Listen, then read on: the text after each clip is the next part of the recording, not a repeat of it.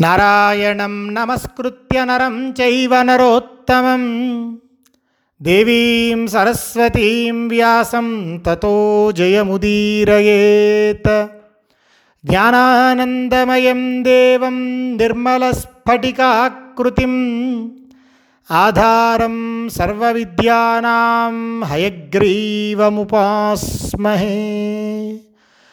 పరీక్షిత్ మహారాజు సుఖమహర్షి ద్వారా భాగవతాన్ని తెలుసుకొని ఆత్మజ్ఞానాన్ని పొంది తక్షకుడి విషాగ్ని వల్ల దగ్ధమయ్యి ప్రాణత్యాగం చేశారు. ఆ తరువాత ఆయన కుమారుడైనటువంటి జన్మేజయ మహారాజు వపుష్టమ ఈవిడ కాశీరాజు యొక్క మనవరాలు ఈవిని వివాహం చేసుకొని అత్యంత వైభవంగా హస్తినాపురాన్ని పరిపాలిస్తూ ఉంటారు. ఇదిగో ఈ కథా వృత్తాంతాన్ని మొత్తాన్ని మంత్రులు జన్మేజయ మహారాజు గారికి తెలియజేశారు. తన తండ్రి మరణవార్త విని జనమేజయ మహారాజు దుఃఖించి అక్కడున్న మంత్రులందరితో కూడా చెప్తున్నాడు. ఆ దుర్మార్గుడైన తక్షకునిపై తప్పకుండా ప్రతీకారం చేసి తీరుతాను. శృంగి చెప్పినంత మాత్రాన మహారాజైన నా తండ్రిని తన విషం చేత దగ్ధం చేస్తాడా ఆ దుర్మార్గుడు? కాశ్యపుని అనుగ్రహం వలన నా తండ్రి జీవించి ఉంటే ఈరోజు పరీక్షిత్ మహారాజు ఎంతో వైభవంగా రాజ్యాన్ని ఏలుతూ ఉండేవాడు. నా తండ్రిని జీవింపజేయడానికి కాశ్యపుడు వచ్చేవాడే కానీ అతన్ని ప్రలోభపెట్టి తక్షకుడు అతన్ని రాకుండా చేశాడు. నా తండ్రిని బ్రతికించవద్దని ఆ బ్రాహ్మణుడికి ధనమిచ్చి వెనక్కి పంపించేస్తాడా? ఇది మహాపాపం కదా. ఉత్తంకస్య ప్రియం కర్తుం ఆత్మనశ్చ మహత్ప్రియం భవతాం చైవ సర్వేషాం గచ్చమ్యపచితిం పితు. ఉత్తంక మహర్షికి మాకు సంతోషం కలిగించడానికి తప్పకుండా తక్షకుడిపై ప్రతీకారాన్ని తీర్చుకుంటాను. సర్పయాగం చేసి తీరుతాను. ఆ తర్వాత రోజు బ్రాహ్మణులందరినీ పిలిచి పెద్ద సభ ఏర్పాటు చేసి ఈ సర్పయాగం గురించి అడుగుతాడు. అడిగేటప్పటికల్లా అక్కడున్న చాలామంది పెద్దలు అయ్యా ఈ సర్పయాగం కేవలం నీ కోసమే నీ కార్యసిద్ధి కోసమే తయారు చేయబడింది. ఈ యజ్ఞాన్ని చేయగలిగిన సమర్థుడువు నువ్వు మాత్రమే. నీకు తప్ప ఇంకెవ్వరికి ఇది సాధ్యం కాదు అని చెప్పి చెప్పేటప్పటికీ జనమేజయ మహారాజు నేను సర్పయాగాన్ని చేస్తాను. మీరు ఆ యజ్ఞానికి కావలసిన సామాగ్రి మొత్తాన్ని సిద్ధం చేయండి అని చెప్పి బ్రాహ్మణులకు చెప్తారు. వాళ్ళు ఈ మహారాజు చెప్పినట్టుగానే ఆ యజ్ఞం చేసే బ్రాహ్మణులని ఋత్వికులు అంటారు. ఆ ఋత్వికులంతా కూడా ఆ యజ్ఞ మండపాన్ని తయారు చేయడానికి ఒక భూమిని చూసి ఆ భూమిని కొలుస్తూ ఉంటారు. ఈ విధంగా అత్యంత వైభవంగా సర్పయాగం జరగడానికి తొలి అడుగు పడుతుంది. ఆ యజ్ఞ మండపాన్ని తయారు చేస్తున్నప్పుడు వాస్తుశాస్త్రం బాగా తెలిసిన ఒక విద్వాంసుడైన శిల్పి ఈ మండపం దగ్గరికి వస్తాడు యాగ మండపం దగ్గరికి వచ్చి. ఆయన ఈ యజ్ఞానికి ఒక పెద్ద విఘ్నం ఏర్పడుతుంది. ఎందుకంటే ఈ యజ్ఞం చేసేటటువంటి ఈ మండపంలో ఉన్న కొలతలు లెక్కలు తప్పుగా ఉన్నాయి. రెండవది ఈ మీరు యజ్ఞం ఏ సమయంలో అయితే తలపెట్టారో ఆ సమయం కూడా అనుకూలంగా లేదు. కనుక ఈ యజ్ఞం అసంపూర్ణమవుతుంది యజ్ఞం మధ్యలో ఆగిపోతుంది అని చెప్పి శిల్పి చెప్తాడు అక్కడున్న జనమేజయ మహారాజుతో. చెప్పేటప్పటికల్లా జనమేజయ మహారాజు ఆ శిల్పిపై కోపించి దీక్షకు ముందే వాళ్ళ యొక్క రక్షక భటుల్ని పిలిపించి వీన్ని పంపించేసి ఇంకెవ్వరిని కూడా ఇలాంటి వారిని సర్పయాగం జరిగేంత వరకు లోపలికి రాని మాకు అని చెప్పి ఆజ్ఞ వేస్తాడు. తత కర్మ ప్రవృతే సర్పసత్ర విధానత పర్యక్రామంశ్చ విధివత్ స్వే స్వే కర్మణి యాజకా. యజ్ఞమండపం పూర్తయిన తరువాత సర్పయాగం మొదలవుతుంది. ఆ యజ్ఞం చేసే బ్రాహ్మణులందరూ నల్లటి వస్త్రాలని ధరించి వారి వారి యొక్క స్థానాల్లో కూర్చున్నారు. ఆ యజ్ఞశాల మొత్తం బ్రాహ్మణులందరితో దేదీప్యమానంగా వెలిగిపోతుంది. మనం ఏదైనా యజ్ఞం చేసేప్పుడు నాలుగు విధములైన పోస్టులు ఉంటాయి. అంటే ఆ స్థానాలు ముఖ్యమైన స్థానాలు ఉంటాయి. అవి ఏవేంటంటే హోత ఉద్గాత బ్రహ్మ ఆధ్వర్యుడు ఈ నలుగురి ఆధ్వర్యంలోనే ఏదైనా ఒక యాగం పరిపూర్ణమవుతుంది. వాళ్ళ కింద అనేక మంది ఋత్వికులు హోమాన్ని చేస్తూ ఉంటారు. ఇక్కడ కూడా సర్పయాగంలో కూడా నలుగురు ముఖ్యంగా ఉన్నారు. దాంట్లో ఈ సర్పయాగానికి చండభార్గవుడు అనే ఆయన హోత కౌత్సుడు అనే మహర్షి ఉద్గాత జైమిని శారంగవ వీళ్ళిద్దరూ కూడా సర్పయాగానికి బ్రహ్మలు. సర్పయాగానికి అధ్వర్యుడు పింగళుడు అనే మహర్షి. ఈ నలుగురి ఆధ్వర్యంలో అత్యంత వైభవంగా సర్పయాగం మొదలవుతుంది. ఈ సర్పయాగానికి చాలామంది మహర్షులు వస్తారు. దాంట్లో ముఖ్యముగా తన శిష్యులతో తన పుత్రులతో వచ్చిన మహర్షులు ఎంతోమంది. వేదవ్యాసుడు ఉద్దాలకుడు ప్రమతకుడు పింగళుడు అసితుడు దేవరుడు నారదుడు. ఇట్లాంటి గొప్ప గొప్ప మహర్షులంతా కూడా సర్పయాగానికి వచ్చారు. మనం ముందు జనమేజయ మహారాజు గారు పురోహితుడిగా చేసుకున్నారు చూసారా? శృతశ్రవుడు. ఈయన కూడా ఆ యాగంలో ఉన్నారు. ఇలాంటి ఎంతోమంది మహర్షులతో ఆ సభాస్థలి మొత్తం కూడా నిండిపోయింది. ఒక్కొక్క మహానుభావుడు పేరు తలుచుకుంటేనే మనకెంతో పుణ్యం వస్తుంది. అలాంటి మహర్షులు సర్పయాగానికి ఋత్విజులుగా కూడా వచ్చి కూర్చున్నారు. అదిగో జన్మేజయ మహారాజు గారు తన భార్య అయిన వపుష్టముతో కలిపి వచ్చి యాగాన్ని ప్రారంభించారు.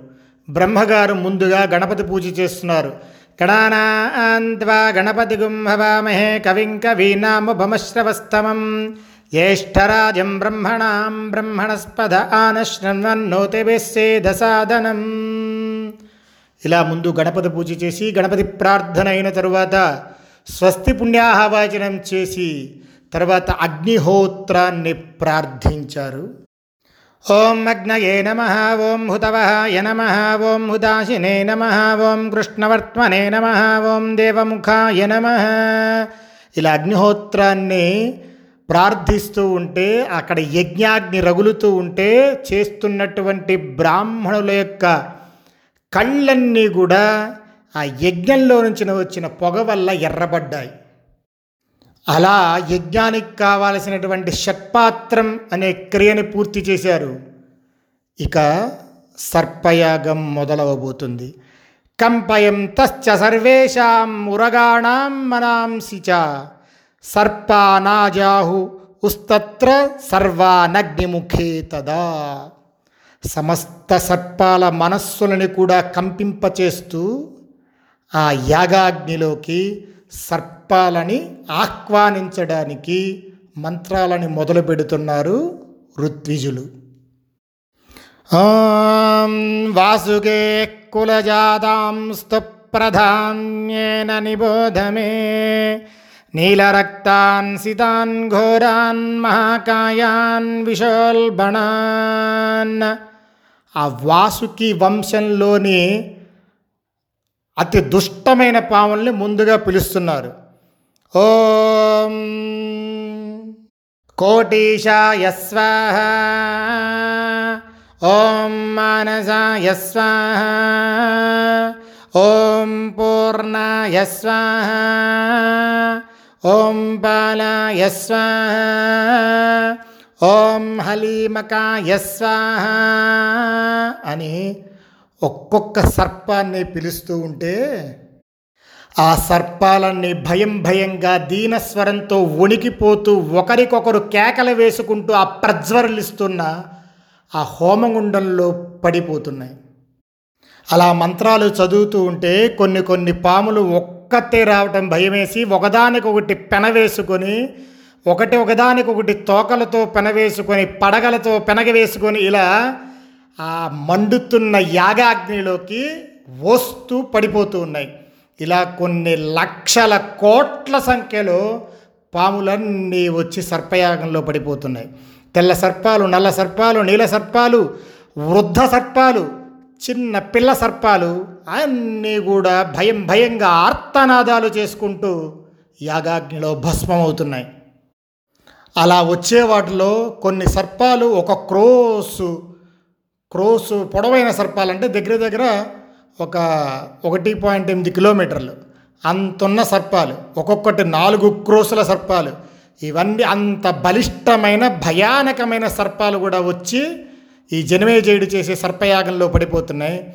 అలాంటి సర్పాల నుంచి అంత పెద్ద పెద్ద సర్పాల నుంచి గోకర్ణ ప్రమాణం ఉన్న సర్పాలు కూడా పడిపోతున్నాయి. గోకర్ణం అంటే మన బొటన వేలికి మన మధ్య వేలికి మధ్యలో ఎంత స్థలమైతే ఉంటుందో ఆ స్థలంలో పట్టే పాములు. వా- అవి చిన్న పాములు.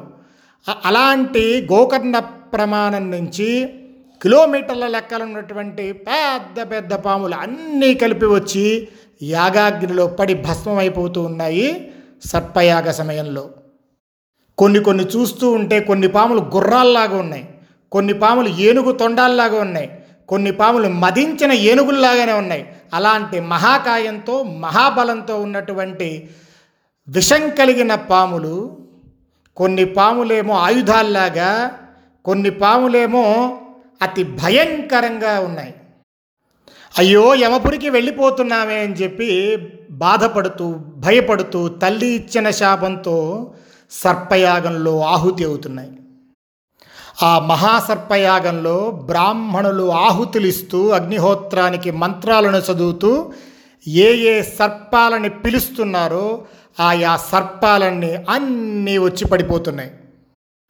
ఆ అగ్నిలో పడి భస్మమవుతున్న సర్పాల యొక్క దేహాల నుంచి వచ్చేటటువంటి రక్తము కొవ్వు కాలువలు కట్టి ప్రవహిస్తున్నాయి ఆ ప్రదేశంలో. అవి పడినప్పుడు అవి కాలుతూ ఉంటే వాటి మీద నుంచి వచ్చేటటువంటి భయంకరమైన దుర్గంధం ఆ దుర్వాసన ఆ చుట్టుపక్కల చాలా ప్రదేశం వరకు వ్యాపించేసింది. అంత భయంకరమైన యజ్ఞం జరుగుతుంది. అక్కడ. ఇదిగో అలా యజ్ఞం జరుగుతూ ఉంటే తక్షకుడికి భయమేసింది. తన నిమిత్తమే సర్పయాగం మొదలైందని తెలిసిన తక్షకుడు తక్షకస్తు సరాగేంద్ర పురందర నివేశనం గత శ్రుత్వైవ రాజానం దీక్షితం జనమేజయం. ఆ జనమేజయుడు సర్పయాగం చేయడానికి దీక్ష పూనాడు అని చెప్పి తెలుసుకొని తక్షకుడు వెంటనే దేవతల యొక్క రాజైన ఇంద్రుడి దగ్గరికి శరణగోరడానికి వెళ్ళాడు. అక్కడ ఇంద్రుడికి జరిగిన విషయం మొత్తం చెప్పి తనను రక్షించాలి అని చెప్పి ప్రార్థించాడు తక్షకుడు. అప్పుడు ఇంద్రుడు అంటున్నాడు నాగరాజా నువ్వు భయపడ మాకు. ఈ సర్పయాగం వల్ల నీకు భయం అవసరం లేదు. ఎందుకంటే పూర్వం బ్రహ్మదేవుడు చెప్పారు కొన్ని సర్పాలు సర్పయాగంలో పడకుండా తప్పించుకుంటాయని చెప్పి కాబట్టి నీకు అభయం ఇస్తున్నాను నిన్ను నేను రక్షిస్తాను అని చెప్పి ఇంద్రుడు అభయమిస్తాడు తక్షకుడికి. ఆ ఇంద్రుడి యొక్క అనుగ్రహం పొందిన తక్షకుడు ఇంద్రుడి రక్షణలో ఆ ఇంద్రుడి యొక్క భవనంలో సంతోషంగా ఉన్నాడు. ఇలా జరుగుతూ ఉండగా అక్కడ నాగలోకంలో ఈ సర్పాలన్నీ అగ్నికి ఆహుతి అవుతూ ఉండటం చూసి నాగరాజైన వాసుకి ఎంతో బాధపడుతూ ఉంటాడు. తన చెల్లెలి అయిన జరత్కారువుతో చెప్తున్నాడు అమ్మా మన నాగజాతిలో చాలామంది సర్పయాగంలో మరణించేస్తున్నారు. ఇంకా కొద్ది మంది మాత్రమే మిగిలారు. నాకు ఈ విషయంలో చాలా బాధగా ఉంది. ఎందుకంటే ఈ సర్పయాగం జరుగుతూ ఉండటం వల్ల మన నాగజాతి మొత్తం నశిస్తూ ఉంది. నా శరీరం దహించుకుపోతుందమ్మా. దిక్కు తోచడం లేదు. నా మనస్సు మనస్సులో లేదు. నా కళ్ళు తిరుగుతున్నాయి. నేను కూడా వశం తప్పి ఆ సర్పయాగాగ్నికి బలవుతానేమో అని భయంగా ఉంది తల్లి. అదిగో ఆ జనమేజయుడు చేసే యజ్ఞం మన సర్పలోక వినాశనానికే జరుగుతుంది. నేను కూడా తప్పకుండా యమలోకానికి వెళ్ళాల్సిన స్థితి ఏర్పడింది.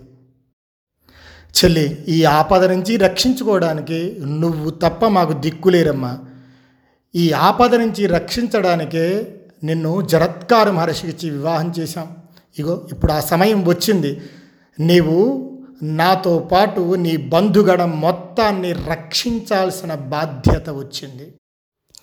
తల్లి పూర్వం బ్రహ్మదేవుడు స్వయంగా చెప్పాడు మీ ఇద్దరి వల్ల కలిగిన సంతానం సర్పయాగాన్ని ఆపు చేస్తాడు అని. తల్లి ఇగో ఇప్పుడు ఆ సమయం వచ్చింది. మా కష్టాల్ని తొలగించి మమ్మల్ని కాపాడమని చెప్పి నీ కుమారుడైన ఆస్తికుడికి చెప్పు. అతడు చిన్నపిల్లవాడు బాలుడు అయినా సరే పెద్దలవడే మంచి జ్ఞానం కలిగినవాడు. ఆయన వేదవేత్తల్లో శ్రేష్ఠుడు. ఖచ్చితంగా ఆస్తికుడి వల్ల ఈ సర్పయాగం ఆగుతుంది. దయచేసి నాగజాతిని కాపాడు అని చెప్పి ఆ చెల్లెలి యొక్క రెండు చేతులు పట్టుకొని గట్టిగా ఏడుస్తాడు వాసుకి.